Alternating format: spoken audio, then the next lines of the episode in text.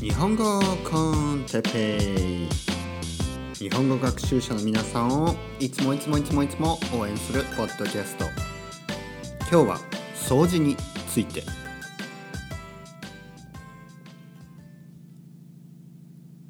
はい今日も始まりました。日本語コンテペイですね。よろしくお願いします。ガーってね後ろ聞こえますか？聞こえますね。この音。ねこれ洗濯機が回ってる音ですよ。いつものように洗濯機が回ってます。ね。今日も僕の洗濯機はね僕のために僕の家族のためにね回ってくれてるんですよ。ガーッとね。僕も皆さんのためにね喋ってるんですよ。バーッとね。誰かがね誰かのために何かをやってるんですよいつも。パン屋さんはパンを作りお寿司屋さんはお寿司を握り。えー、他何ある？なんいろいろね何でもあるでしょ？タクシーの運転手はタクシーを運転し、えー、作家は本を書き大工さんは家を作って、えー、漁師は魚を釣り、えー、何でもありますよね。子供は勉強し、ね、遊び。僕は日本語を話す、ね、それがあ少しでもね誰かの役に立てばと。この洗濯機のようにね洗濯機は僕たちのためにね回ってくれてます。僕も皆さんのために話し続ける。日本語をできるだけね自然な日本語を多くの人に聞いてもらうように聞いてもらえるようにね、えー話し続けます。それにしても洗濯機うるさいですね。もうすぐ終わるもうすぐね終わると思うので少しね我慢してください、えー今日の天気は晴れ。昨日は少し曇ってたのかな？最終的にどうなったかな？最終的には晴れたかな？まあ一日の中でいろいろ変わりますね。晴れたりね雨が降ったり、えー最近ちょっと天気がね変わりやすい。ね、えー天気が変わりやすいです。今日は今晴れてますけどこの後どうなるんですかね？これね洋服が難しいんですね。あのスペインに住んでますが、えー昼とね夜と、まあ、あとはあの晴れてる時と曇りの時とねあの気温がすごい変化するんですね。気温が変わります。なので例えば朝寒いと思ってコートをねコートをもコートを着てね行くと昼間暑くてあのもう T シャツ1枚になる、ね、そしてまた夜になるとすごい寒くなるんで今度はコートがいる、なのでこれは難しいですよね。で僕はまああの移動する時は電車やバスを使うんですけどあの人によってはねバイクバイクに乗ってねバイク結構多いですね。バイク多いです。バイクで移動する人多いです。ねバルセロナはバイクがすごい多いと思います。でバイクでね移動する人はやっぱ寒いんですよね。なので結構ねあの厚手の革ジャンみたいなね革ジャンみたいなものを着たりそういう人も多いです。ね。でも昼は暑いんで、えー革ジャンどうするんですかね。革ジャンを大体脱いでね手に持って、えー T シャツ1枚になって。でもバイクに乗ると寒いから、ね、特に夜とか朝とかバイクに乗ると寒いんでまあ一応持ってない持ってないといけないですね。ダウンジャケットとかね。うん。なんですごいね今難しい時期ですね。夏になると、まあ、夜もね涼しいぐらいで、まあ、T シャツと、ね、パーカー1枚ぐらいでいいんですけど春までは割とねまだ夜は寒かったりします。昼はでもすごい暑いですよ。昼は暑い。昼はもう T シャツ1枚で十分。ねたまにね裸で走ってる人とかいますね裸で。でね裸で走っている人はね大体ねまあ男ですよもちろん。女の人が裸でね上半身裸、ね、下半身はもちろん裸じゃない。それはあのそれ捕まるのかな？日本だと捕まりますけどね。捕まるというのは警察にね捕まりますけど確かねスペインというかまあバルセロナではなんか先生学校の先生にね僕のスペイン語の先生に一回説明を受けたと思う。んですスペイン語の先生が何でそんな説明をするのか覚えてないですけどなぜねそんな説明をしたのか覚えてないですけど僕のスペイン語の先生が言ってましたね。バルセロナではヌードでね歩いてもあのいいんだと。あの犯罪じゃないと。うん。なんで確かね、えー下半身もあの 別に裸でも走っていいと思います。まあそんな人いないですけどね。ほとんどいない。でもまあ例えばアーティストとかが、まあ、何かのね意味を込めて裸でね、えーまあラランブラスねランブラス通りを歩いたりしてもまあ問題はないと。まあ問題がないといえばもん問題ないですよね。僕はあんまりこうまああんまり見たくないかな。あんまり見たくないですね。特に男性のね。まあ僕はね。僕はね。うん。まあえーまあそれは置いといて、えー裸でね走る人もいるぐらい暑いと。そういう話ですね。上半身裸でね。で上半身裸の人大体ね男の人ですけどまあ割とねムキムキなんですね。ムキムキなんです。僕みたいにねこうひょろっとしたね、えーもやしのようなねもやし分かりますか？もやし。ね野菜のね。あの細いもやし。細いですよ。だから僕みたいに細い男はね、えー上半身を裸にして走ったりはあんまりしないわけです。ね、なぜかというとまあ恥ずかしいから、うん、恥ずかしいんですよ。まずまずあの裸になることが恥ずかしいしそして裸になって自分のねこの細ね細っていうね体を見せることが恥ずかしい。ねえーあとはね、まあ、走ることも走らないですよね僕は走らない僕は本当に走らないもうめったに走らない。多分僕が走ってるのを見たことある人はほとんどいないぐらい。ね。ほとんどいないと思います。それぐらい走らない。子供の時から走らない。ね。運動会でもなんかもう仕方なくゆっくり走ってるぐらい。ね。まあまず速く走れないというのもあるけど走ることにねこう意味を見出せないんですね。なんで走るの？と。ね。例えばほとんどの人は急いでから急いでいるから走る。ね。例えば朝とかスペインだとねあの朝とかお母さんがね子供の手を持ってとかねもう子供を抱えてね走ってたりまあお父さんだってねお父さんが子供を抱えて走ってたりしますね。走ってねバスとか電車とかね間に合わないって感じで走って。僕はね全然走らない。例えばバスがねもうすぐ出そうねもうすぐこう出発しそう。僕は走らないです。僕は次のバスに乗ります。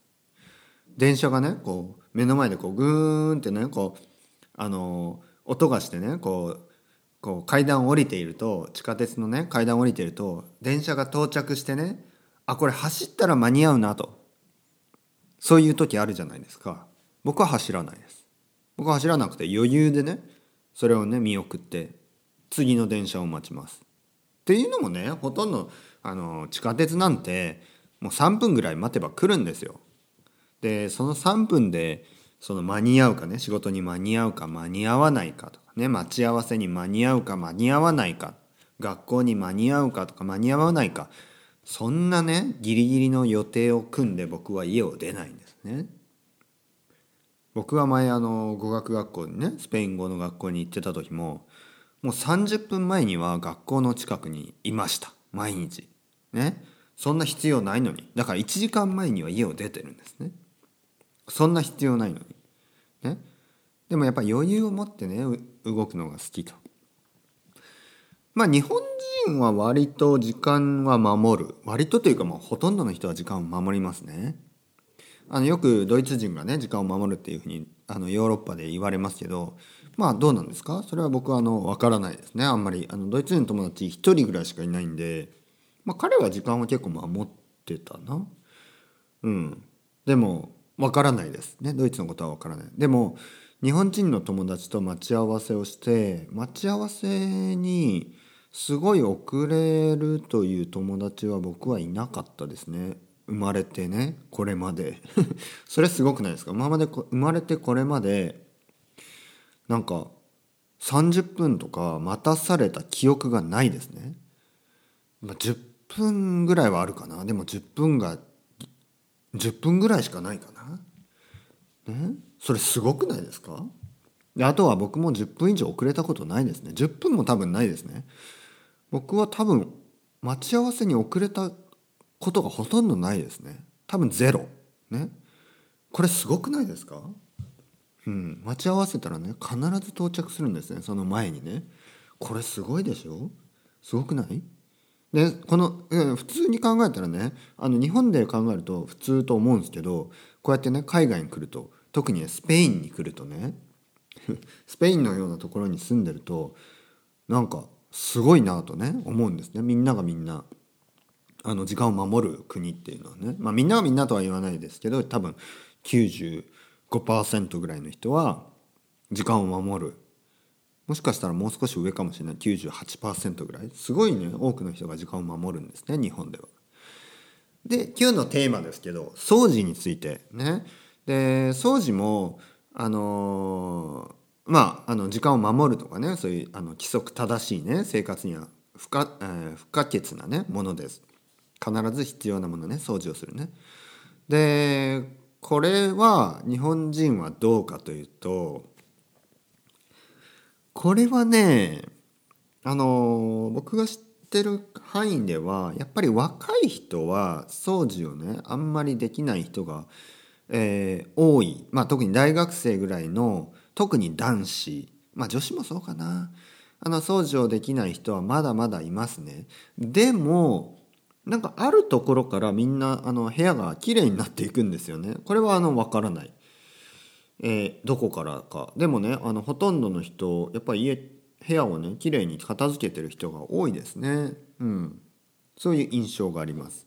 特にね僕今人があ人あのあのあの人が来るとね人が来ると分かってる場合は、えー部屋を部屋をきれいにするのかもしれないですけどあのまず日本の掃除日本日本のね家家について少し話していきましょう。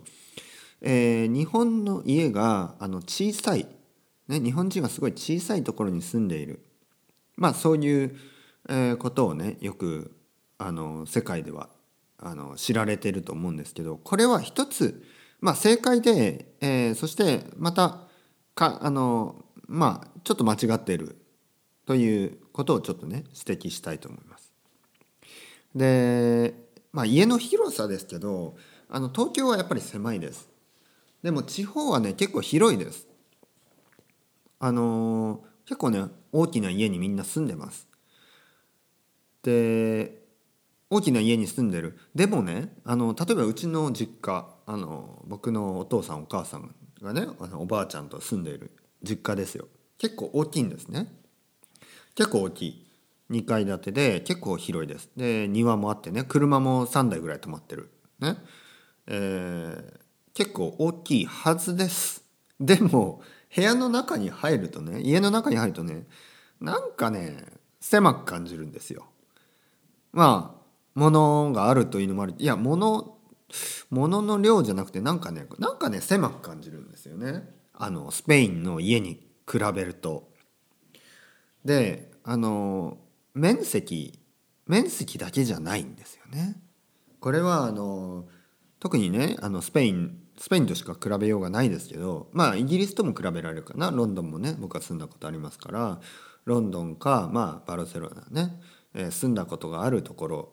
まあとしか比べようがないですけどまあスペインと比べるとですね同じ面積面積ね家の広さでもスペインの方が全然広く感じます。これは縦ね高さ。天井が高い。これですね。天井が高いんですね。で日本の家っていうのは天井が低い。これはもうほとんどの家に共通することです。天井の高さ。なんで意外とねその不動産屋とかで賃貸ですね。賃貸とか、ね、あと売買もありますけどあの占有面積を見てまあ例えば東京とかでね50平方メートル。ね50平方メートル。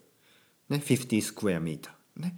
で見てでも50平方メートルで例えばバルセロナ全然普通にあります。50平方メートル。ね。でもねこっちの方が全然広い。広く感じる。日本の50平方メートル狭く感じる。逆に言えば日本のね 逆に言って逆逆じゃないな、えーもうもう一つ言えば、えー日本で100平方メートル、ね、100平米とか言います、ね、100スクエアミータでもね狭く感じるんですよ。でもスペインでバルセロナのねピソとかで100スクエアミーターね100平米だとわーっていうぐらい広いんですね。これはやっぱり高さです。高さ。そしてあの壁のね壁も白い白い壁だったりするんでね。あの広く感じる。で床もねこうタイルだったりするんでなんかねなんかこっちの家広く感じるんですよね。なんでかな。まあいろいろな要素でしょう。でもね広さ自体は実はあんまり変わらなかったりするんですね。まあもちろんにあの東京のねワンルームアパート。ワンルームアパートというのは、えー、例えばもう本当に20平米とかね20平方メートルとか30平方メートルぐらいでまあ一つの部屋でね一人が住んでいる。でお風呂があってトイレがあってね。でそういうのを見るとうわ狭いと思うんですねみんな狭いと。ね。ヨーロッパの人狭いって言うんですね。でもヨーロッパの若者はどうやってじゃあ住んでるかというとみんなねルームシェアをしてます。だから3部屋とか4部屋ある、えー、アパートにですねピソにですね、えー、1部屋ずつみんな住んでねルームシェアしてます、えー、日本人はねあんまりルームシェアというのがあの好きじゃない。最近は増えてますけどまだまだまだあんまりね好きじゃない一人暮らしの方が好きな人が多いので、えー、一人暮らし用のアパートが多い。でも海外ではねルームシェアが当たり前。なのであのそのアパートのね自分のあの家こうここは僕のピソですね。これがルームメイトの部屋でこれがルームメイトの部屋で。で全体を見せれば、まあ、確かに広く感じるけど自分の部屋は狭いでしょ。